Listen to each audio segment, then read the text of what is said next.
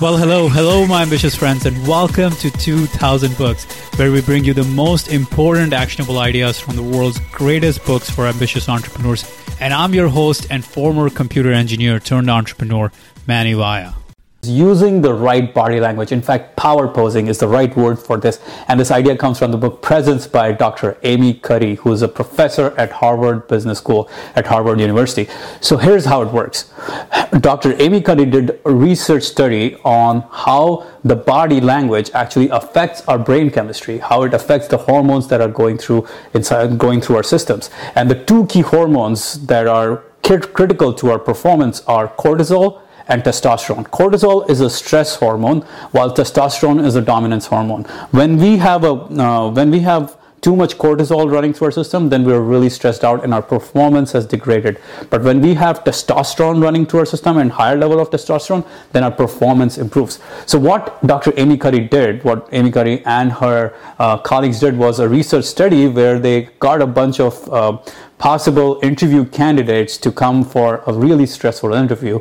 Now, half the interview candidates were asked to stand or sit in very powerful poses, powerful poses where you expand, you take up a lot of space, you you hold your chin high, uh, you your chest is out, your shoulders back. You feel like you belong here and you feel powerful.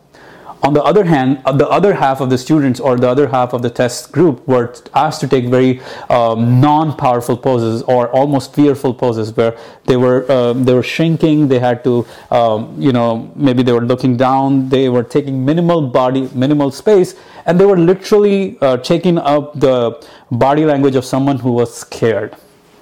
Now, what they saw in their test results, they actually te- uh, took saliva samples of each of these uh, candidates and they measured the hormone level, they measured the cortisol level and the testosterone level.